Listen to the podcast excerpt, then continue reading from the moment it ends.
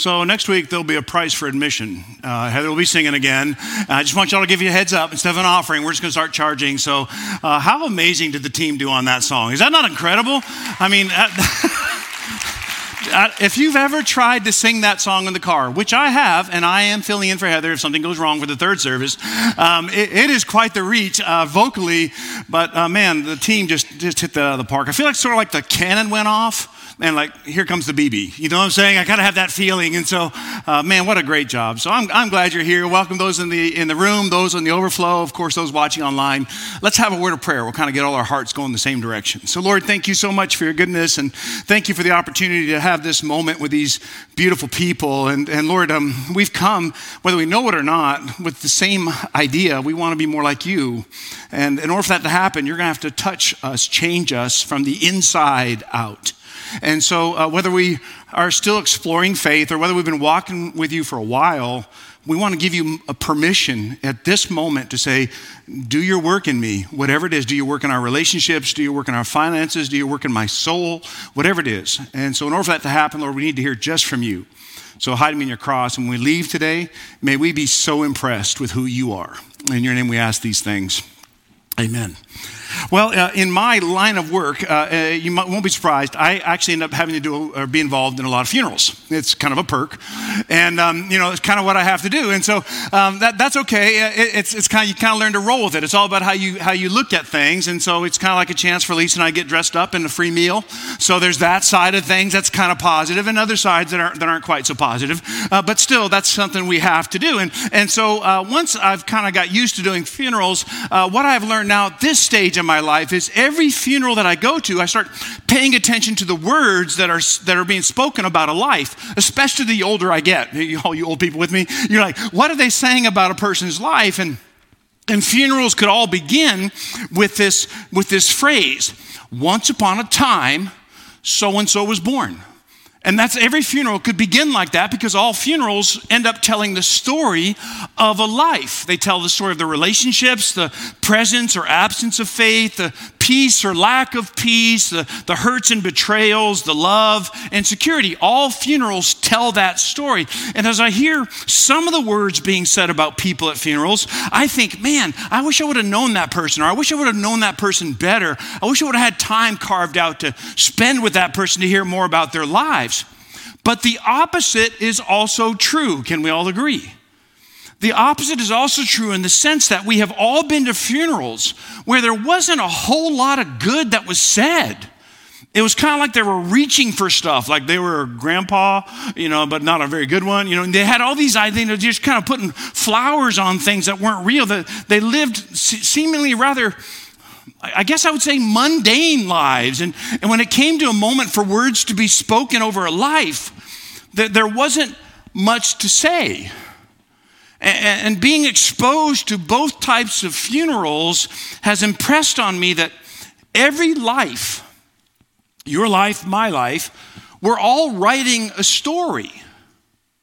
We don't get to choose whether or not we're going to write a story, we just do. Every life writes a story. On the day you were born, imagine, you were actually given a name and a pen.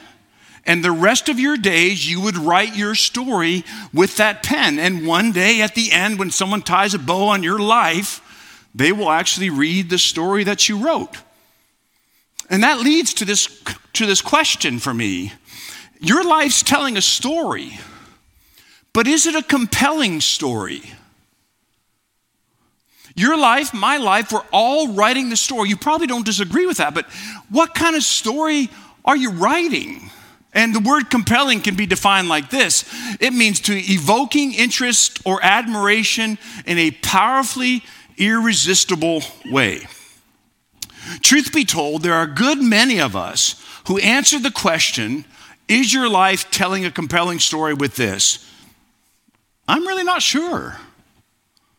I'm really not sure. Life is pretty mundane, it's routine, and at times it's sort of seems rather meaningless and the chapters are kind of boring. I get up, I eat the same breakfast, I kiss the same spouse, do the same job, drive the same car, to return to the same home and fall asleep in the same same chair watching the same show and then tomorrow I get up and do the exact same thing again. And it just doesn't feel very compelling. Now, I'll tell you why I take us down this rather morbid path today. It's because of what I've been sensing is happening in our body over the last probably three to four months. Even when I have guest speakers or when I have videos that they shoot and they show, you know, the video announcement, this, this verse keeps coming back in, even though I don't plan it. It keeps coming back into the discussion and it keeps showing up. And here's the verse The thief's purpose is to steal and kill and destroy. My purpose is to give them a rich and satisfying life. Other translations say an abundant life or, or life to the full. Is that what's happening for me? Is that what is happening for you? Do you feel that? You have this abundant life? Let me share the message paraphrase. A thief is only there to steal, kill, and destroy. Jesus speaking, I came, Jesus said, so they can have real and eternal life. Get this more and better life than they ever dreamed of. More and these are the words of Jesus. This isn't like Aesop's fables. These are the words of Jesus, a personal Savior and Lord, to a good many listening to the sound of my voice right now. So, the question that we have to face, with, which will take some courage, is this Do these words describe your life? Because if not, there's some kind of disconnect, and I fear there's a disconnect. And for a good many people, in true vulnerability and honesty, you would say, No, those words don't describe my life. People are asking, I have asked, if Jesus came to give us a compelling story, why do I feel it isn't happening? In my aged mind, Every good story starts with a typewriter. My typewriter people out here, come on, give me a little love. Okay, I see you people. Bless you. Nobody says a great story starts on a computer. Okay, nobody does that. Papers start on a computer, not great stories. A great story starts on a typewriter. I've never written a book, I don't know what I'm talking about. And it's a great analogy, it's romantic. But every good story, I think, has one thing in common. Whether it's War and Peace or whether it's Goldilocks and the Three Bears, I think every great story has to have a compelling vision. And what I mean by that is a picture of what might be and why this story matters. Are, are, you tracking with me? I think that's, that's the trick to every great story, great novel, or whatever. So let me introduce God to this discussion so far. God is the author of history. My mentor and, and professor in undergrad used to, used to say, God is the author of his story. And I, and I like that. If God is the creator of all things, what story is he writing?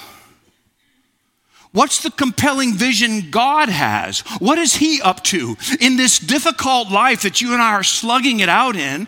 What is driving it all from God's perspective? And do we matter in it?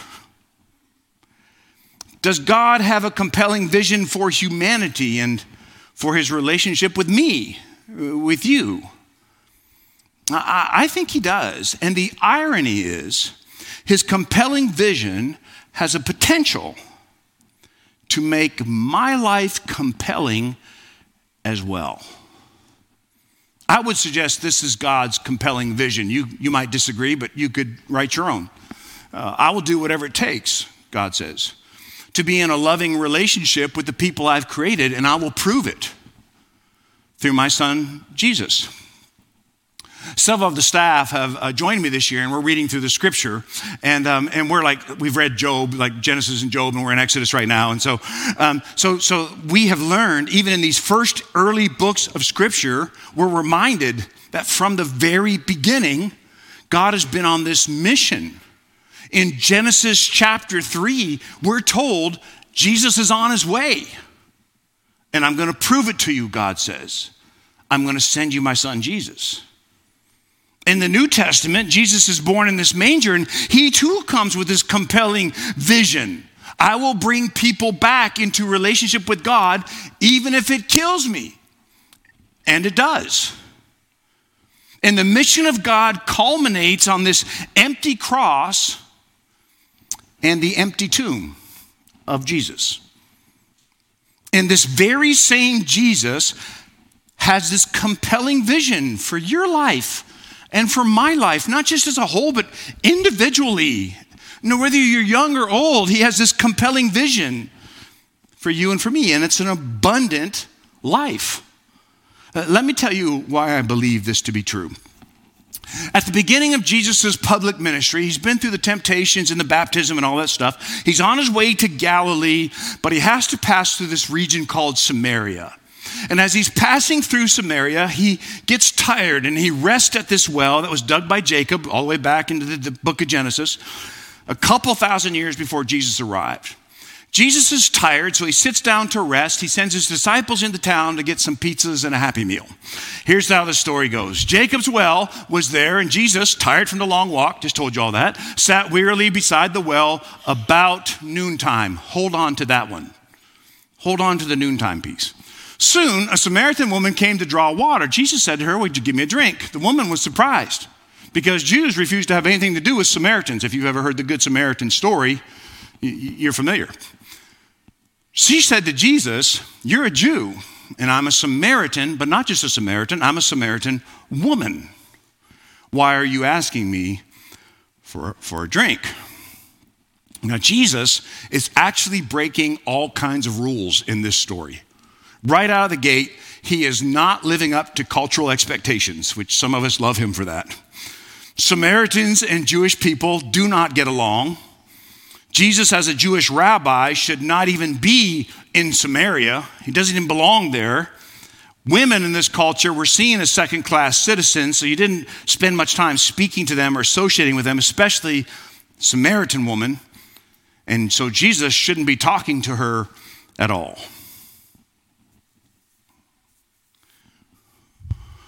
Why is the woman getting water at noon?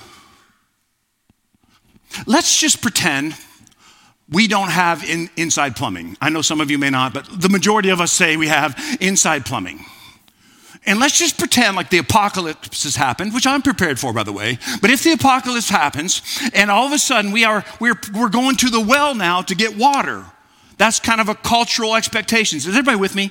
You've got it? You're apocalypse minded? Okay, so the wells happen. So the, the, if we all formed like a community like ethos, what time of day would we go to the well, say, in July? See, no one around here would say, hey, I got an idea. Let's go at one o'clock on July 7th. We would vote them out of the community. We'd vote them out. You're not allowed. Why? Well, because you're going to be dripping with sweat by the time you even get finished. It's, it's so hot on July the 7th at 1 o'clock in the afternoon. And besides that, if you have to use water for your very existence to dishes and prepare meals and make bread or whatever's going to be involved, shouldn't we have the water in the morning instead of midday? You see, you guys are ready for the apocalypse now, just like me. We're all ready. We can do this. Not this woman. She comes at noon. And we're getting ready to discover Jesus is talking to a woman who has not been living a very compelling life, not an abundant life for certain. This woman's actually broken and, and damaged. She's ostracized in the community so much so, she actually would rather get water in the heat of the day instead of the morning with the rest of the women in order to avoid the judgment, the scandal, the hatred, the mocking, and the shame. Here's what you need to understand she's going at noon because she has something to hide. And perhaps worst of all, she has so much shame about this, but most everybody in town knows it. So she goes to the well at noon when nobody will be there. Jesus replied to the woman, If you only knew the gift God has for you and who you're speaking to, you would ask me and I would actually give you living water. It's important at this time that you begin to hear the theme music changing in the back of your mind, you know, like, like movies do. Because abundant life tunes are playing in the background of this conversation. But the woman is confused. She doesn't quite understand. It's just lightly back there. And I don't blame the woman here. We, we all get accustomed to our mundane lives and our decisions to fly under the radar with our shame and guilt. It isn't the best life, but it's the life we know. And the idea that there might be another option sort of unnerves us, unsettles us. As you're sitting there listening to the sound of my voice, you're thinking, well, there may be a different life, but at least I know this life. So the woman, she strikes out. Sir, she says, you don't have a rope or a bucket. And this well's very deep. Where would you get this living water you speak of? And besides, do you think you're greater than our ancestor Jacob, who gave us the well? How can you offer us better water than he and his son and animals enjoyed? This is sarcasm. This is spite. This isn't a theological conversation. This is an angry woman. Do you know why she's angry? She's angry because always behind anger, listen, is fear every time. She's afraid. This stranger who's talking to her at the well is going to mistreat her as everybody else has in her terrible story. Jesus replies Anybody who drinks this water will soon become thirsty again. But those who drink the water I will give will never be thirsty again. It becomes a fresh, bubbling spring within them, giving them eternal life. Jesus doesn't bite on her cynicism. He doesn't match sarcasm for sarcasm, spite for spite. And once again, he issues this invitation to a compelling life. But like many of us, she's not having it. Her next words drip with sarcasm. Oh, please, sir, the woman said. Give me this water. I'll never be thirsty again, and I won't ever have to come back here in the middle of the day to get water. Won't that be grand? Now, this often happens when there's sarcasm and spite and aggression it's like a boxing match and you're ducking all the blows that are coming at you. But then in a moment, you see an opening, and Jesus sees an opening right here in this story. And he says to her, Go and get your husband. Isn't that a weird thing to say? Out of all the questions, out of all the commands he could have issued, he says, Go and get your husband. The woman's still angry and spiteful. And she says, I don't have a husband. And he, the woman replied, and Jesus says, You're right. You don't have a husband, for you've had five. And the man you're currently living with, you're not even married to him. That sounds a little harsh, doesn't it? I mean, it certainly wouldn't pass the pastoral care classes of our day. Well, now I'm going to leave the church and I'm going to go over here where people are nice, and that would be fair. If we didn't have the context for the entire story, Jesus would seem abusive and even hurtful. But because we know the context of the story, we know Jesus is actually being surgical.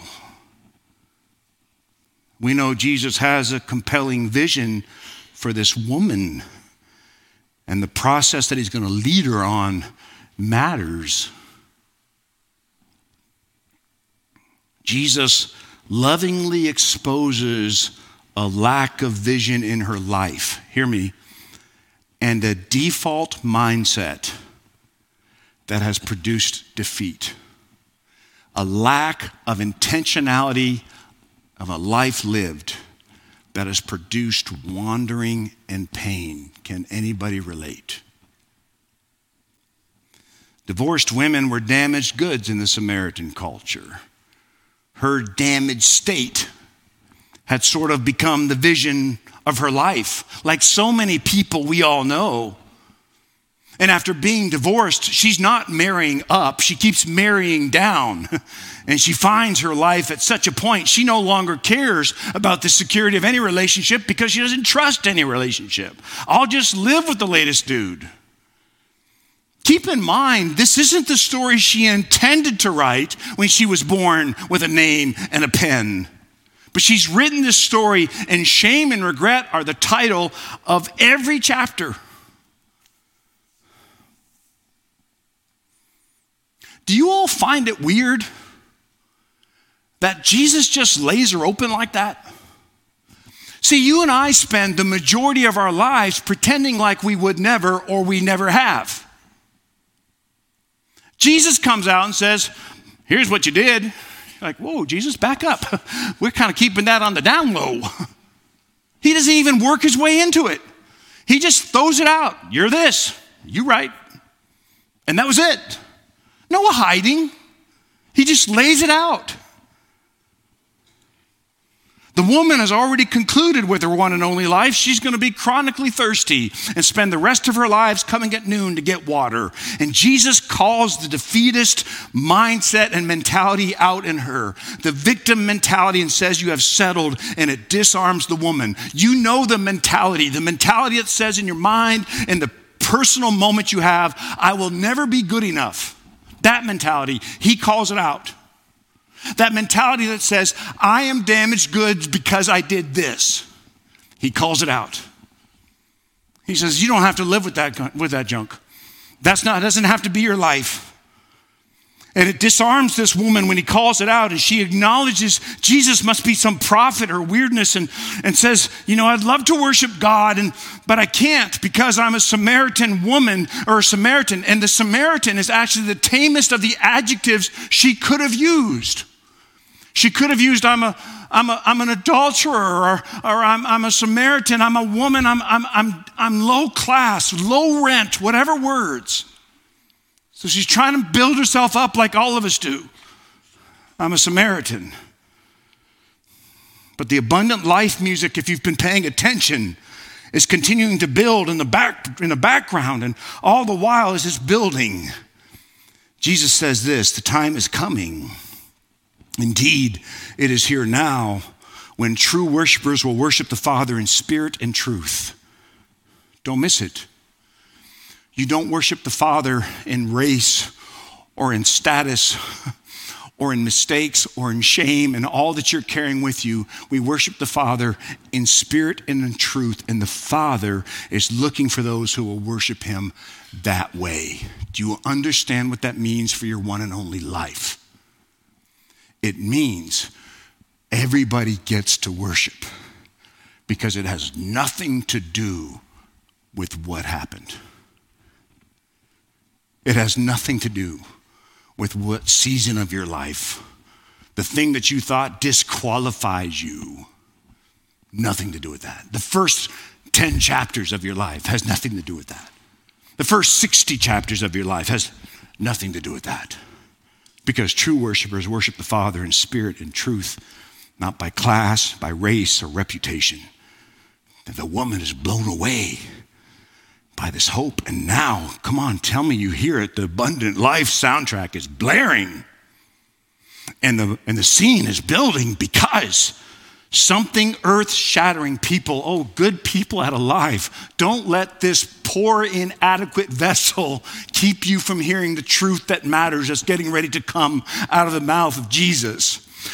Something earth shattering, life altering is getting ready to happen, and it will impact your life and my life and the aligned community. So lean in because everything is getting ready to change. The woman said, I know the Messiah is coming, the one who's called the Christ, and when he comes, he will explain everything to us. Then Jesus said, I am the Messiah.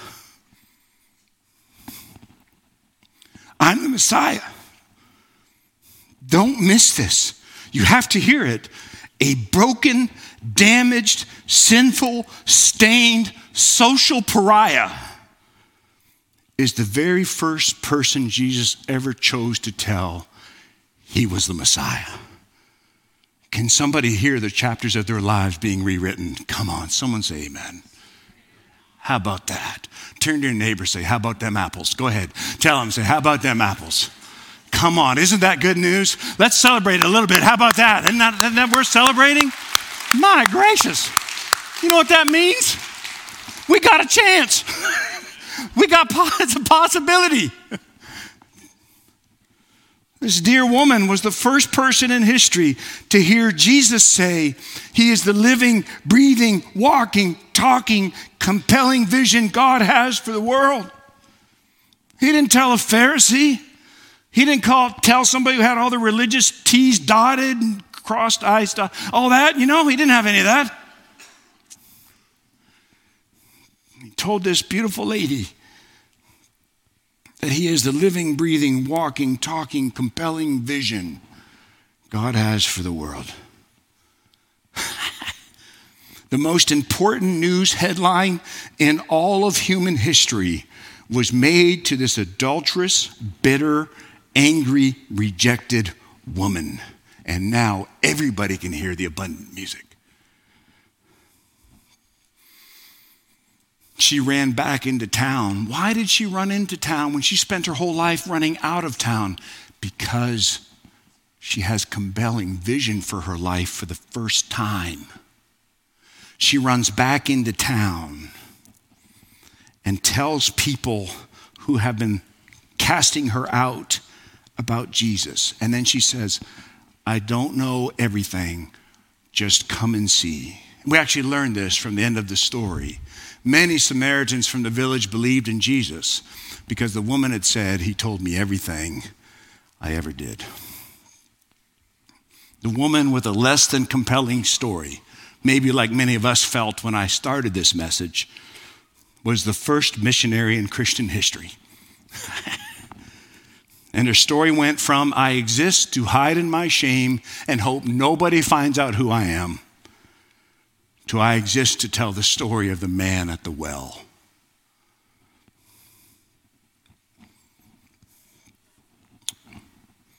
Uh, so what? I mean, it's been good preaching, I'll be honest, it has. But it's not because of me, it's because that's an amazing story, right? Somebody should make a movie. That's an amazing story. That's like, wow, you can't mess that up. It's right up there with, you know, the three bears and, you know, all that. It's, it's an amazing story. But we're all modern people. We're civilized. We have water that comes out of our taps. In his book, A Million Miles in a Thousand Years, Donald Miller writes these powerful words. It's really the inspiration behind our whole series. If you watched a movie about a guy who wanted a Volvo and worked for years to get it, you probably wouldn't cry at the end when he drove it off the lot or testing the windshield wipers. You wouldn't tell your friends you saw a beautiful movie and go home and put on a record to think about the story you'd seen. The truth is, you wouldn't really remember that movie a week later except you'd feel robbed and want your money back. Maybe tell your friends not to go see the movie. And nobody cries at the end of a movie about a guy who wants a Volvo.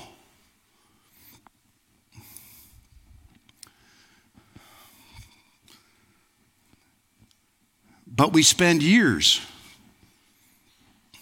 actually living those stories. And we expect our lives to be meaningful. The truth is, if what we choose to do with our lives won't make a story meaningful, it won't make a life meaningful either.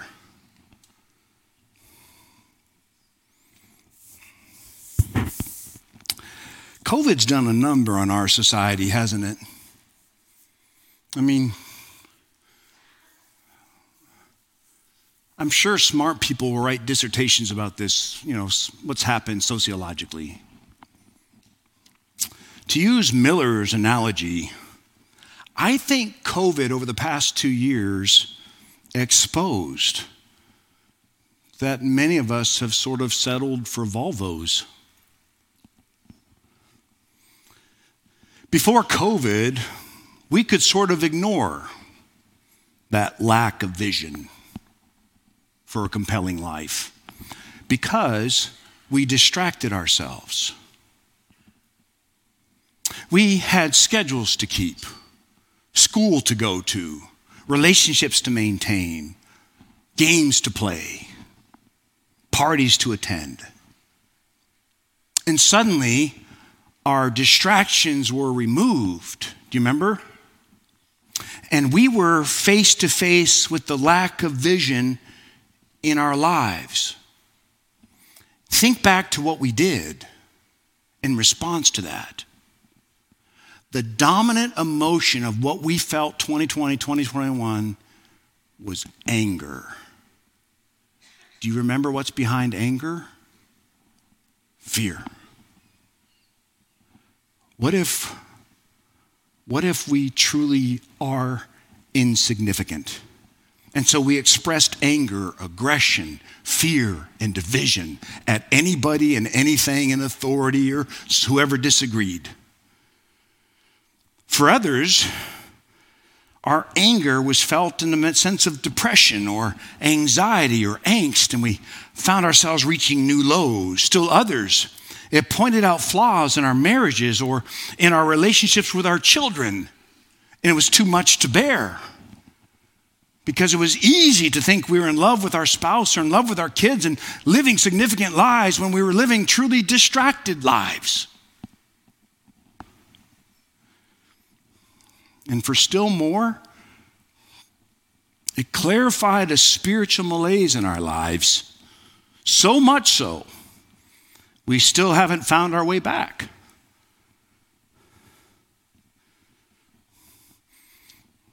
I found a lot of maybe all those things happening in me over the last two years. And Jesus came to give us life to the full. That's a truth. So, does it describe your life? Let me clarify. Can you finish this sentence? I exist to. Doesn't it seem like we should have answers to that? Doesn't it seem like we should have some crystal clear understanding of why we're still sucking air? I mean, if you can't answer that question, if we haven't answered that question, then we can expect to live aimless, boring lives. So here's, here's what I want us to do as we begin this, this series. I would like to challenge all of us to identify a compelling vision for our lives. Maybe it's not what you're into now, but what could it be? I've never thought of having a vision for my life. I know that sounds terrible, but it's true. I, I, think in the early years when I was doing my training, I think my vision, I would say, is I want to know God. Well, then life happened and kids happened and it changed. And so I thought hard this week as I sat in front of my typewriter.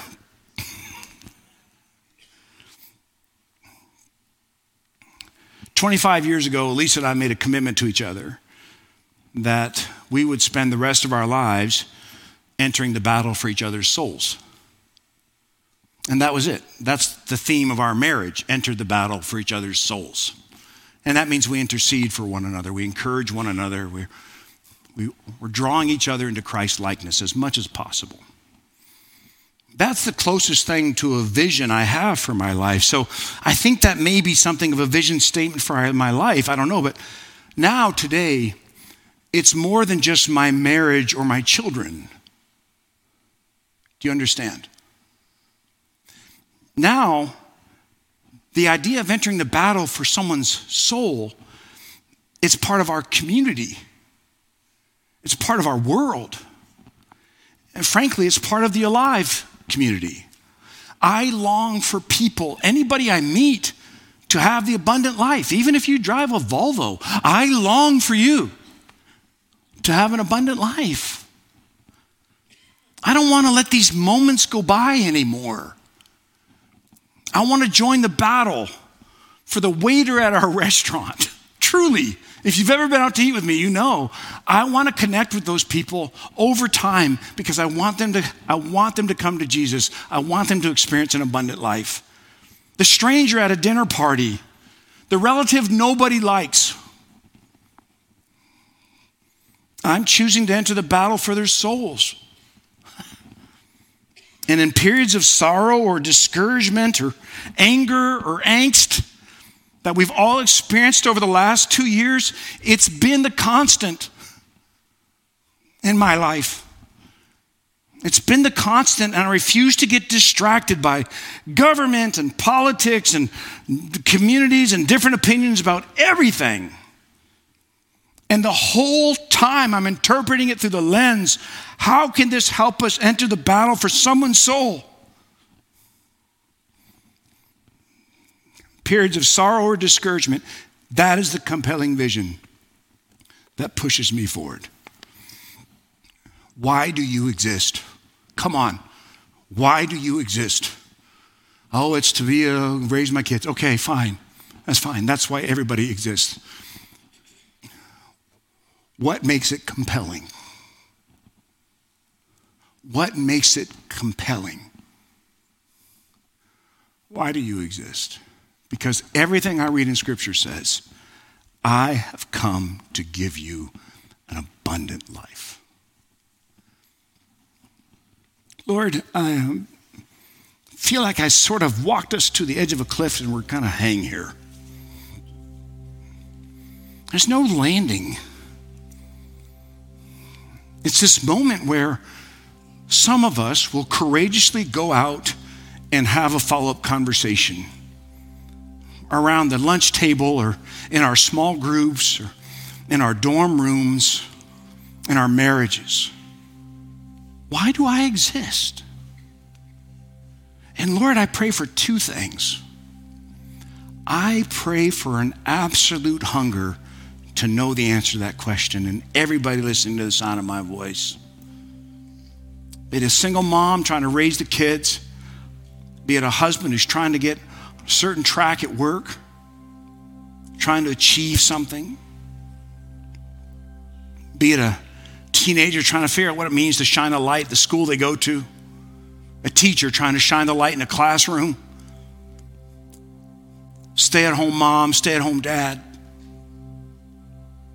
Oh, Jesus, just like the woman at the well, would you come? Teach us to worship in spirit and truth. Affirm in us why we exist. And second thing is this, Lord. For my friends listening to the sound of my voice who've never met the man at the well, may their compelling vision start now. Run to him. He can tell you everything you've ever done.